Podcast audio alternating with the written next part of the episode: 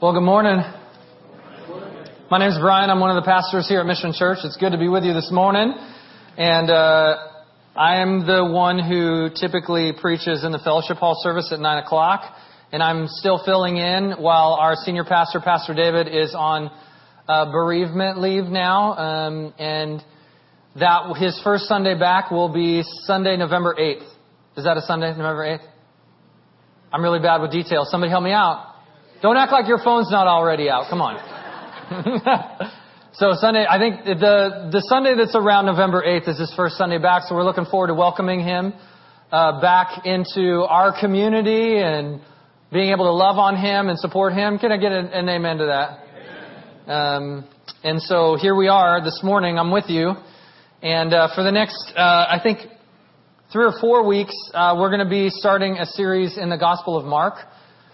And then we may do something different for Advent. That's up, up to Pastor David when he comes back. But then I, I'm, I'm with the understanding that we're potentially going to return to Mark. So Mark is going to be through, we're going to be going through Mark, which I'm really excited about. Mark is like right up my alley because, um, he doesn't use really, really big words. uh, because it's, Mark is almost like a, an action movie. If you, if you know, if you follow me. Mark is basically just like, and then, and then, and then, and then this happened. And then Jesus did this. And then Jesus said this. And then he healed this person. And then Mark is, it almost feels like he's in a hurry if you read the other Gospels and then read the Gospel of Mark.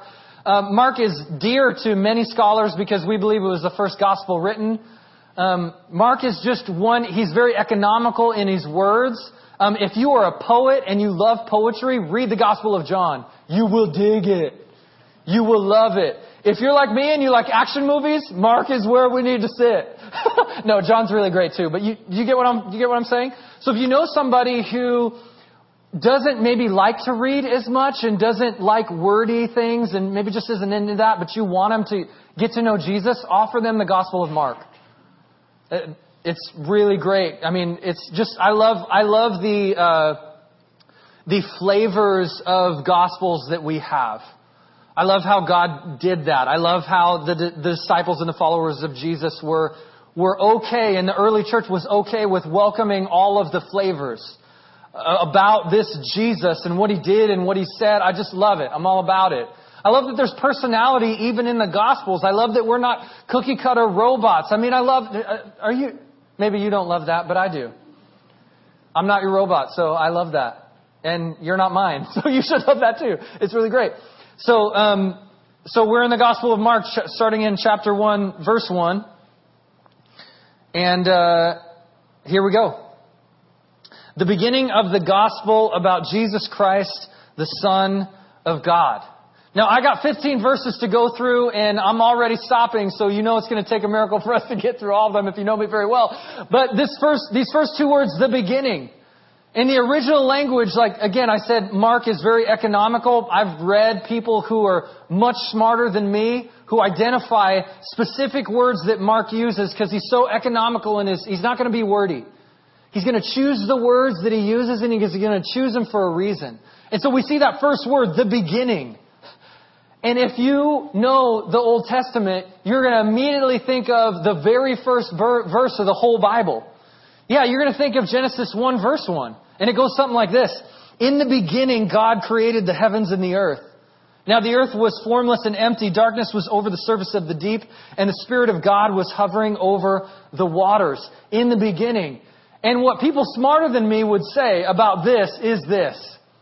Mark is not, he's getting to it already, first two words. He's saying to those of us who know Genesis, he's saying, you know how creation is a really big deal?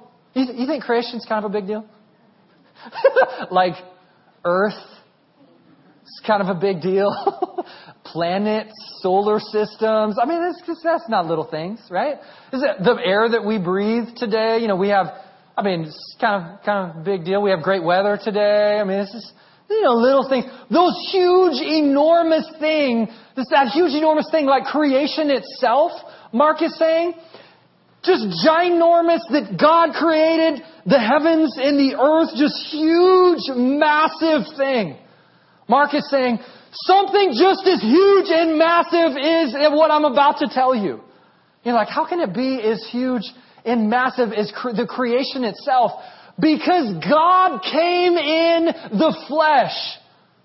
I mean, talk about huge and massive. Mark, the Gospel of John at the very beginning, does, he does the same thing. John does.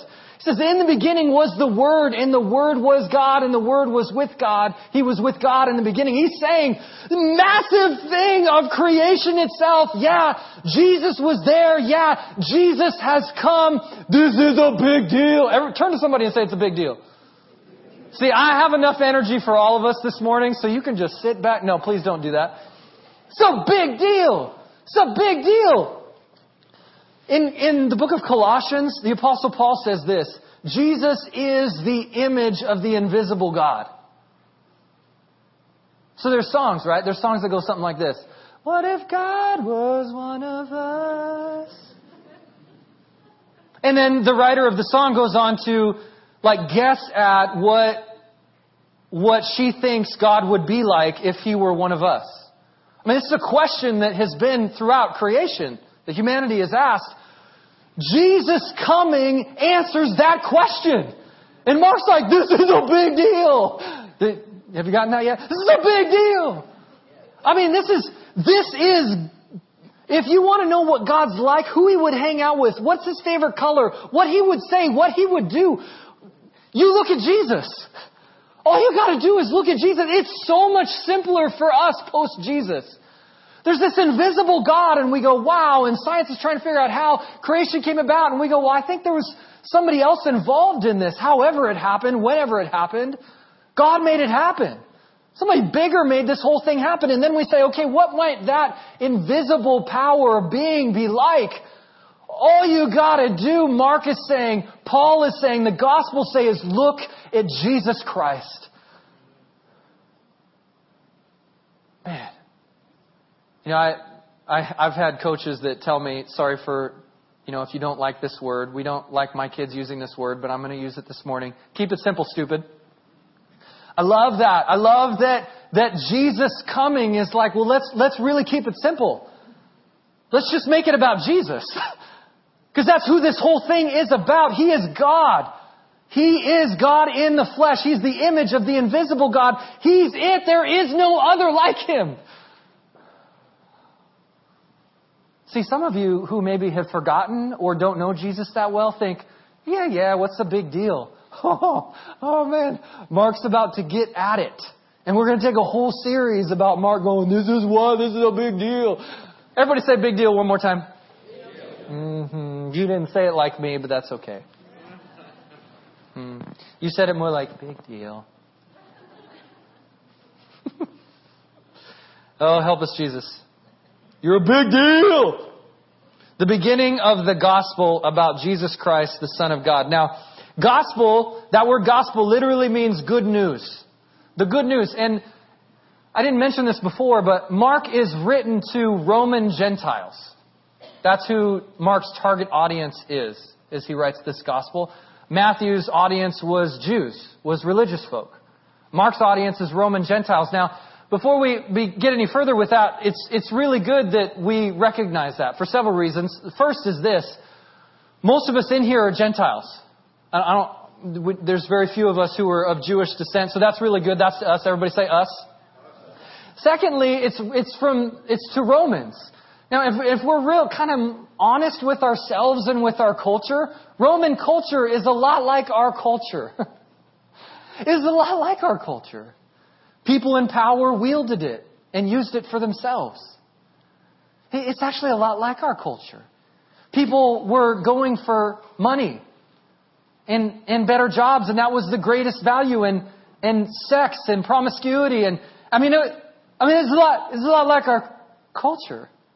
People would put down others in, to, in, in order to honor themselves. It, it's actually a lot more like our culture than we would like to think. And so Mark is really written for me and for you. And that's really good because when, when the reader, when a Roman Gentile would see that word gospel, that word good news, first thing that they would think is not Jesus. First thing that they would think was, Victory in battle. That's what that word was most often used for. And so you're Rome, you're a superpower just like the United States is, and you don't have very many losses. you don't, you don't lose. Rome won and won and won again and conquered again and battled and won again. I mean, they conquered everybody. They were the superpower of biblical day. Of this, of, help me out, of Mark's day. There we go. Help me out, Jesus. So, so when, when they hear gospel good news, immediately you and I, as good Roman Gentiles, would think, oh, battle. Oh, that kind of victory. And then at the end, you would see this, this, this language of the Son of God, and you would think, oh, I know who that is. Oh, you put those two together, and you're immediately talking about Caesar, right? Because Caesar, it was said, when Caesar Augustus was born, it was written and promoted and sent out to all of the lands that Rome had conquered and owned and, and, and, and just were in, that a son of the gods has been born and he's bringing peace to the world. Hear the good news. So when a good Roman Gentile reads this, they, they come with all of that. You and I come with all of that. That good news equals, that Son of God equals power and might and oppression and just, you do what I say even if you don't want to or else. And selfishness and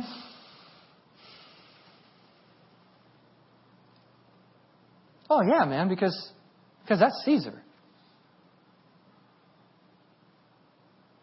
That's what you do with power, right? That's what you do when you're in charge. But Mark is reinstalling those two words, those two descriptive properties, the gospel, the good news, and the Son of God, and attaching it to whom it rightfully belongs to. It rightfully belongs to Jesus Christ the Messiah because there is no other leader like Jesus. See, it's kind of, okay, there's Caesar and he's all powerful and then there's Jesus and he's all powerful. That's the end of where they're similar. That's it. Because Jesus functions completely different than Caesar. And that's a really good place for an amen right there. That's really great. There's a lot of reasons why that's really great. Because Jesus doesn't fight oppression with oppression. See, have you noticed what happens in the world? Have you noticed this? There's an oppressor. There are victims. And then at some point, those victims raise up in power and the oppressor weakens to the point at which the victim, the victims now become the oppressors. But now what do they do with their newfound power? Now they oppress somebody else. And the cycle just continues. Oppressor, victim. Victim becomes in power. Now they oppress somebody else. And it just keeps, and it's this horrible, evil cycle of what, of what humanity does to each other. Oppressor, victim, victim, oppressor, and it just goes back and forth, and that's what Caesars do. But that's not what Jesus does. Jesus is completely different and unexpected. He has a whole different way. And I, and I love that Jesus is completely different and unexpected. And I don't, it doesn't seem like anybody else is with me on this, but I think that you are. And if you're not, you gotta get this. Because when you come to church and people are like, hey, you need to follow Jesus, and you're like, why do I need to follow Jesus? You need to follow him because of who he is. Not because we tell you to. Because who he is is altogether different than anyone else. Who He is, is this grace and this mercy and this love. Who He is, is humility. Who He is, is giving and empowering others instead of forcing others and coercing others and oppressing others to serve Him. He's the one instead who chooses to serve and to give his life away. This is the leader, y'all, that we've been waiting for, waiting to vote for, waiting to, waiting to, waiting to see a commercial about. We've been waiting. We've been waiting for this leader that's altogether different than any other, and it's Jesus. It's Jesus.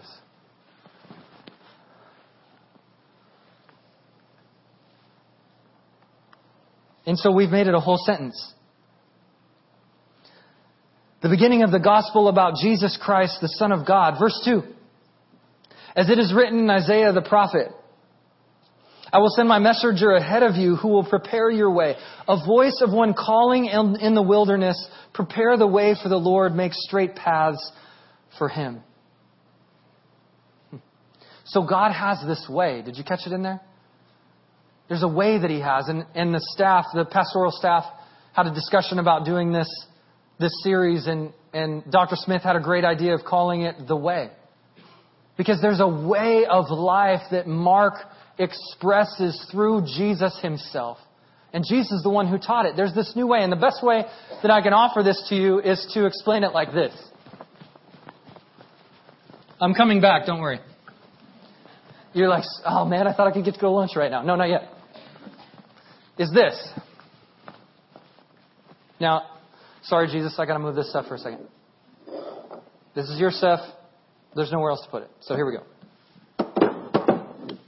Y'all know what this is?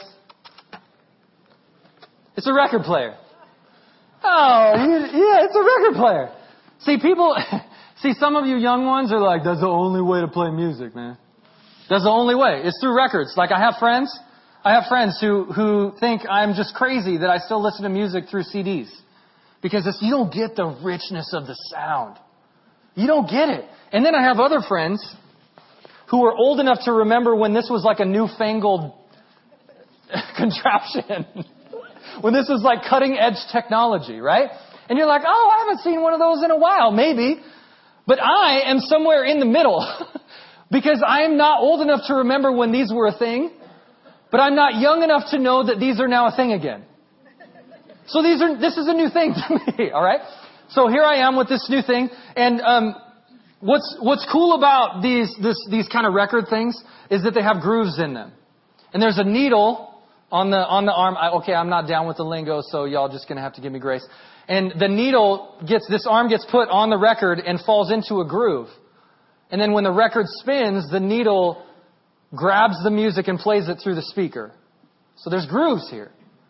Now I think, I, th- I didn't, I mean I was born in the 70s, but I didn't live through the 70s really. I was only two years old. But I think that's where groovy comes from. Right? You're like, no, it's not. Yeah, well, you don't remember anyways if you lived through the 70s, so. Come on, lighten up, people. Let's go. Can we laugh at ourselves? Come on, let's go. All right. So there's these grooves in this, in these record players, and, and I, I think, I think, I think we have grooves too. Oh yeah, we, we have grooves how we live life. And we, we get those grooves not from a machine that presses the grooves into us like a record, but we get those grooves from our culture. Yeah. We get those grooves from the people around us. They, they form grooves in us and, and they cause us to live life a certain way. Yeah, we, we live life a certain way. And even, and I think, if you can roll with me on this, I think our lives play music. And there's music to be heard through our lives. Like there's different songs that you and I play. How do I know this? Because when I got married and I hung out with my in-laws for the first time, I got back in the car and I was like, man, your family's weird. I said that to my wife. And my wife responded, no, your family's weird. Yeah, because even families have grooves. Right? We all have grooves. How we, the style in which we live, what we do, what we say, when we say it, when we don't say stuff. We all have these grooves that we've been formed with. And they play a certain style, a certain song, a certain music. And so Mark is writing right here saying this. There is a new groove in town. There's a new song being played, and it's being played through Jesus himself. And y'all have all these other ways of living life, but there is a new way on the street. Can you hear it? And John the Baptist comes, and Mark expresses a prophecy here. As it is written in Isaiah the prophet, I will send my messenger ahead of you who will prepare your way.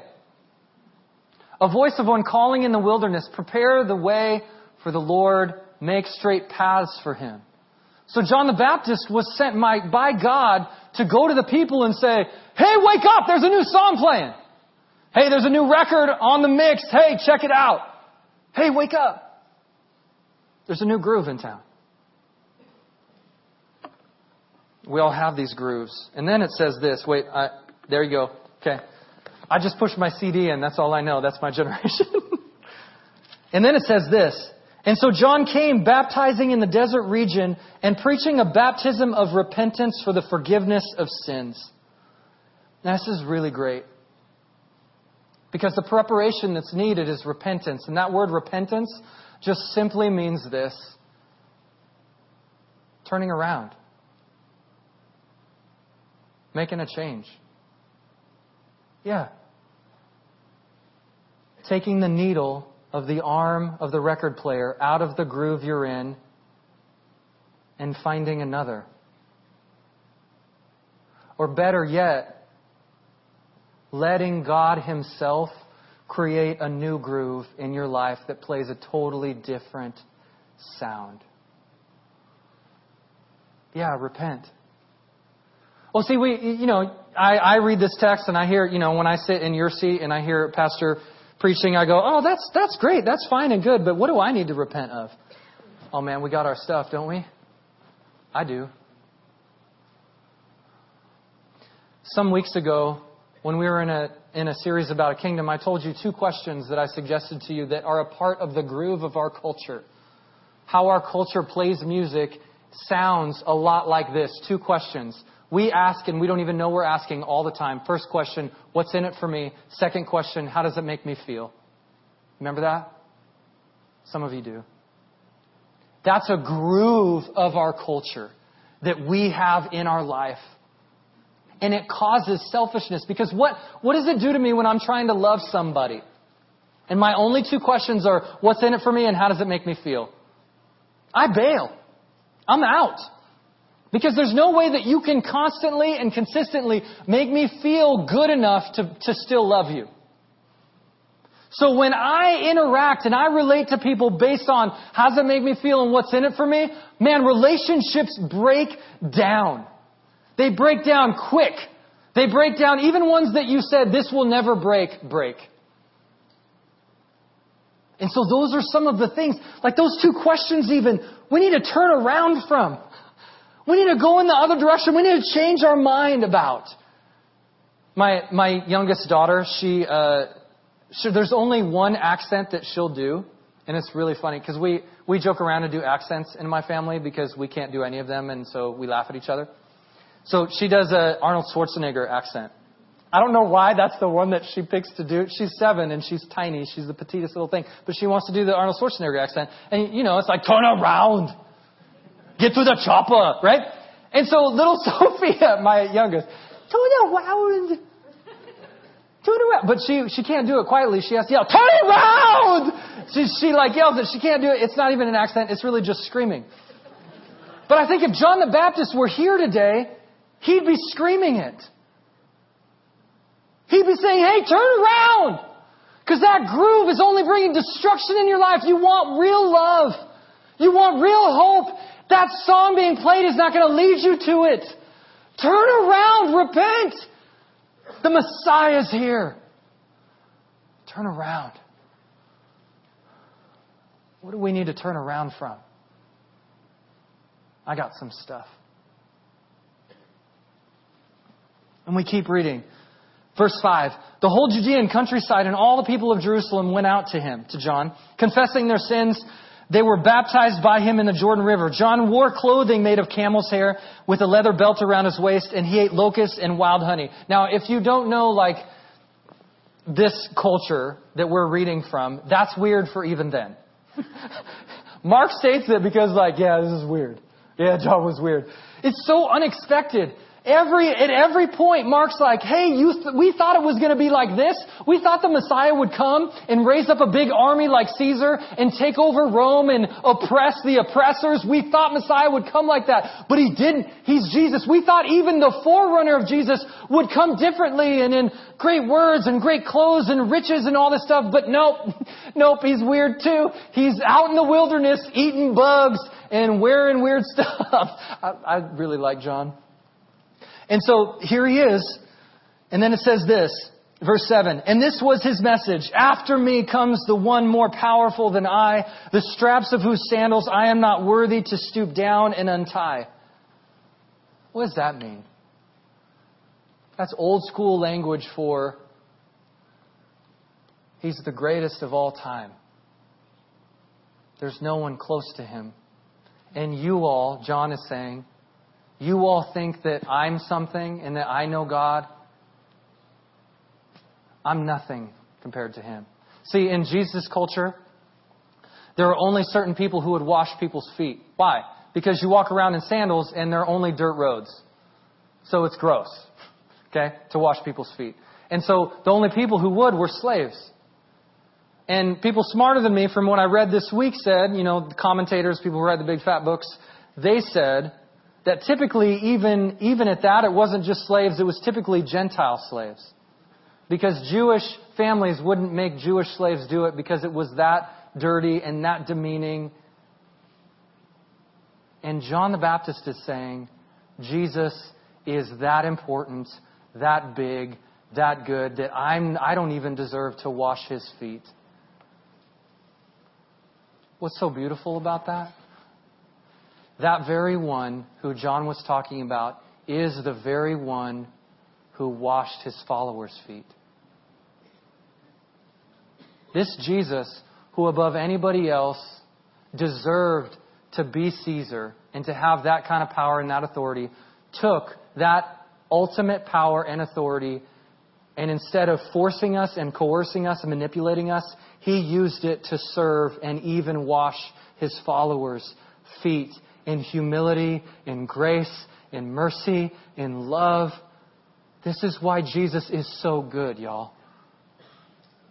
This is why when people say, hey, follow Jesus, and you go, mm, why?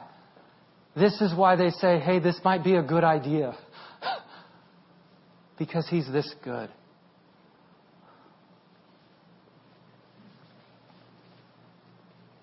Verse 8 I baptize you with water, but he, the Messiah, Jesus, will baptize you with the Holy Spirit. Now that's really great, and we'll get to that in a second. Verse 9 At that time, Jesus came from Nazareth in Galilee and was baptized by John in the Jordan.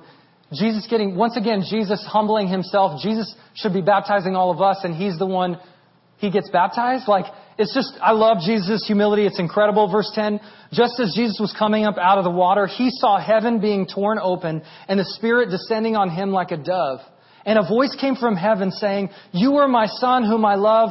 With you I am well pleased. Now you remember when I said that Mark is very economical in the word choices that he makes? He does it again here. There's a word here, heaven being torn open. That word for torn open is used only one other time in Mark's gospel. Mark, all through chapter 1, is leaving breadcrumbs for us, leading us to what this way, this way of life, this new song, this new groove is about. Do you know the second time out of two that this word torn open is used in the Gospel of Mark? Yeah, it's in chapter 15, verse 38. You know what's going on there? I'm going to read it for you. This is Jesus on the cross. Starting in verse 37, chapter 15. With a loud cry, Jesus breathed his last. The curtain of the temple was torn. There it is. Was torn in two from top to bottom. And when the centurion who stood there in front of Jesus saw how he died, he said, Surely this man was the Son of God. Mark is leaving breadcrumbs for us. And the breadcrumbs say to you and to me without any doubt that the way, the hope, the life is in the sacrificial love of Jesus himself. The way is the cross, man. That's the way. That's where we see real love is Jesus with ultimate power and ultimate authority welcoming and taking on the very thing that you and I deserved. We deserve punishment for our sin. We deserve that, man. Yeah, I know that I deserve it. I feel it. Every time I fail, I feel it. Do you? Some of you have been in church your whole life and you still are struggling to receive God's grace. You still can't forgive yourself. And Mark is saying the way, remember that groove, the groove of life, the hope, the good news is the cross. The good news is a God who could have come down and, and smited us and killed all of us. He had every right to. And instead, He came as a servant. Quietly, secretly, He came. He came and He loved and He gave His life away. He came and He served. He washed His other people's feet. He came and He healed. He came and He taught. He didn't come with these armies and with oppression. He came with hope and with love. Yeah, He came in His full expression of who He is was the cross. And Mark sees it and draws us to it with the breadcrumbs. Can you see it? See, Jesus on a cross is a totally different kind of song. It's a different song than any song our culture plays. Jesus on the cross.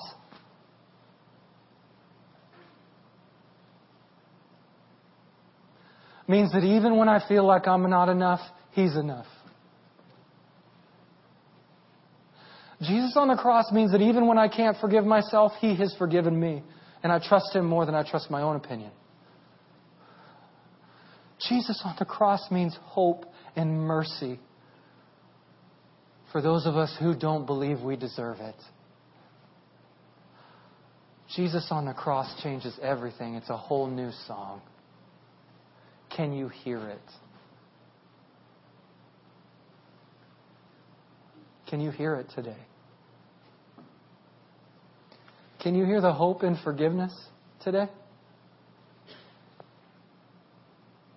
Can you hear the hope for transformation in me and in you today? Can you take joy in the fact that all the songs that the world plays that oppress us, where we feel like we can't fit in, where we feel like we're not pretty enough, where we feel like we'll never be strong enough, we'll never be talented enough, that all those other songs pale in comparison to the beauty of sacrificial love that's found in Jesus on the cross. Can you hear it? Because I can hear it, and it's changed everything.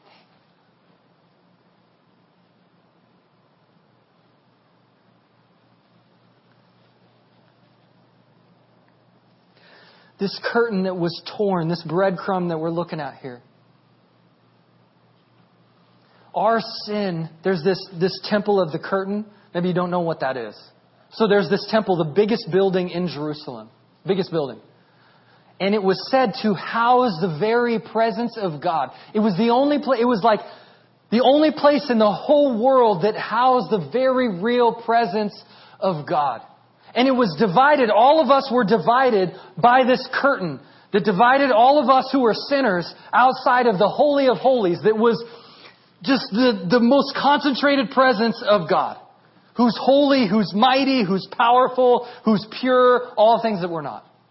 And this curtain divided us. When Jesus died on the cross, when he gave his last breath, Scripture says that that very, that very curtain that kept us out of God's presence was torn from top to bottom in half.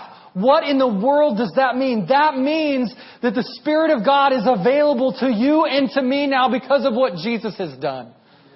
That means that His presence is available to you and to me now because of what Jesus has done. That means, in the Old Testament, if you read the Old Testament, there's only a, a handful, chosen few, who get filled with God's Spirit and power. Just, just a few. Because of Jesus' love and sacrifice and mercy, guess who gets invited to be in God's presence now?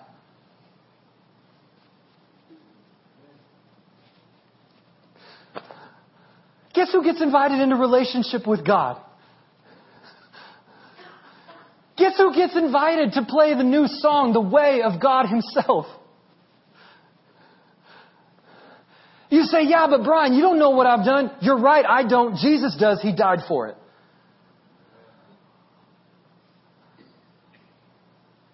Yeah, but Brian, you don't know what song my life has been playing. Now I hear it out there too. There's a whole new song that your life can play.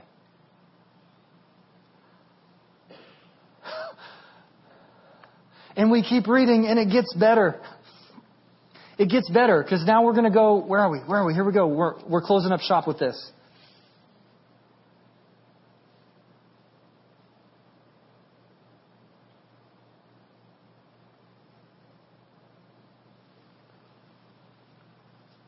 When we come into God's presence, because of what Jesus has done and who He is, guess what He says over you and me?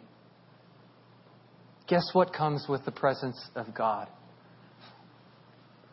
It's verse 11. It's verse 11. And this is, people have written tons of books, that people smarter than me have written tons of books about this. I didn't come up with this on my own. It says this, You are my son whom I love. With you I am well pleased. See, the presence of God becoming available to us because of who Jesus is means that that same love is now spoken over you and me. the same offering of presence, the same offering of invitation, the same offering of relationship, the same offering of care. Man, I, I have trouble as a dad offering this kind of unlimited love to, even to my kids. My dad had trouble with me, but God doesn't have trouble with you because he proved it with his son on a cross. He proved his love for you and for me. And so now God unequivocally, unashamedly, unabashedly says to you, when we come into his presence that was made possible by Jesus himself, says to me and to you, my child, whom I love. I smile on you. I'm well pleased with you. What if that were true about you? What if it was less about what you looked like and how attractive you were and how much money you made and how much power you could wield? What if it was, life was more about living into this love that God gives you freely?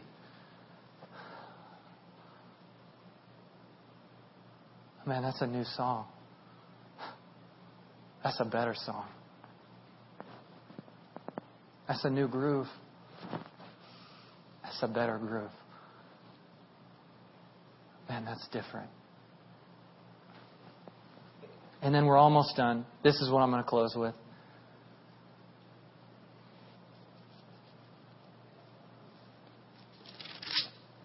At once. Everybody say at once.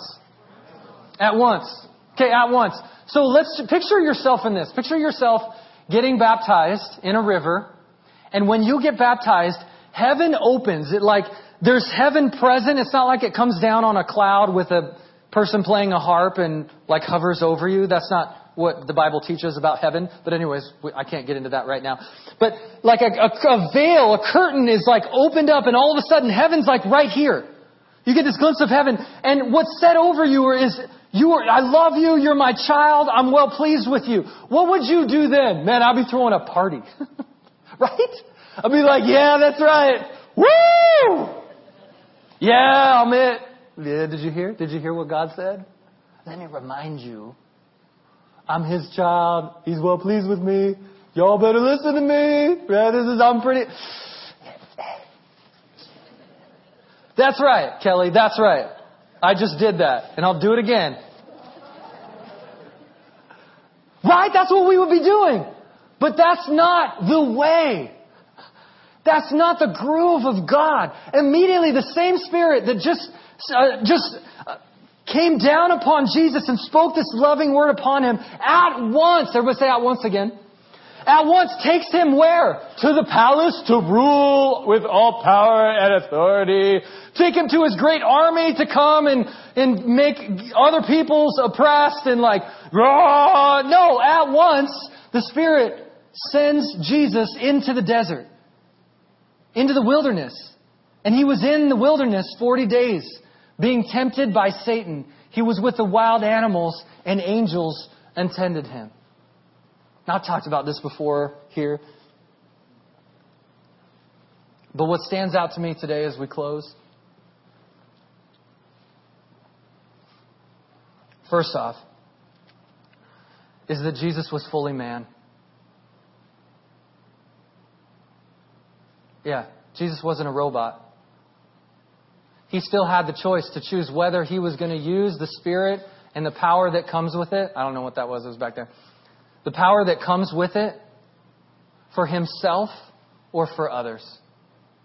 Would he lean in to this groove, this love that God had just given him, this word that was spoken over him, or would he try and take it and earn it and use it for himself? That's what's going on here. And that's what goes on with me and with you. What will we do with the record of life that we've been given? And then it says this He was tempted, he was with the wild animals, and angels attended him. Some of you in here feel like you're in the middle of the wilderness and there's wild animals around.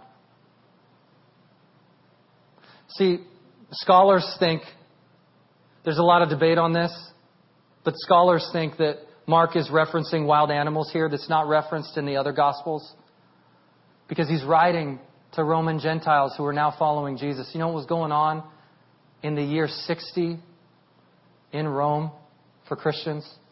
Nero was now in power over Rome, and he was persecuting Christians. You know how he was persecuting Christians? He was throwing them like sport to be eaten and devoured by wild animals. Yeah. So scholars think that this reference here is on purpose from Mark.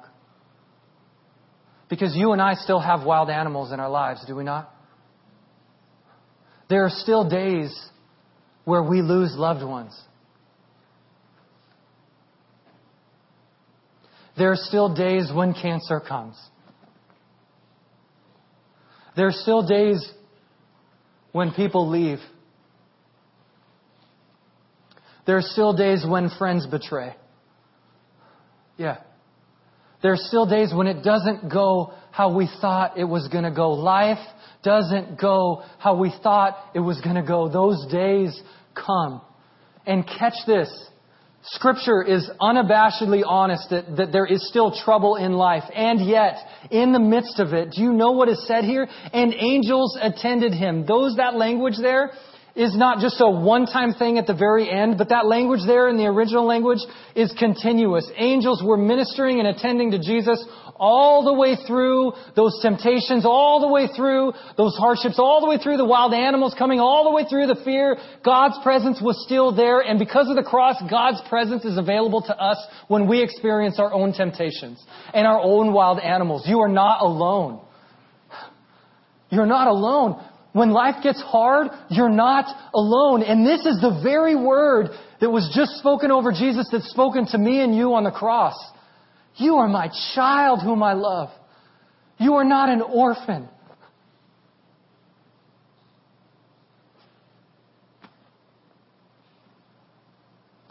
You matter to God. You're invited into His way of life. Not so that he can feel good about himself, but so that you might have real life, so that your life would play the most beautiful song of sacrificial love to the earth. That when others hear it, they would say, Whoa, what is that? What is that? I've never heard love like that. I've never seen love like that. That even in the midst of the wilderness seasons with the wild animals, God's presence brings victory. The good news of the gospel of Jesus Christ.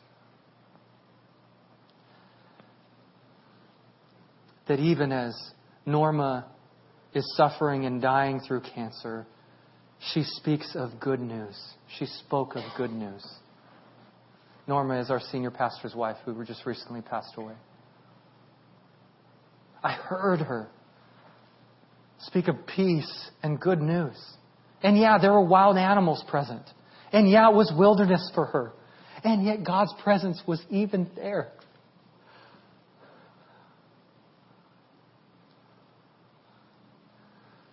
Who we serve and that's who we follow. As the worship team comes forward, I have taken up all of our time because when you start getting me talking about Jesus, I can't stop. I really can't. It's a sickness that I don't want to be healed from.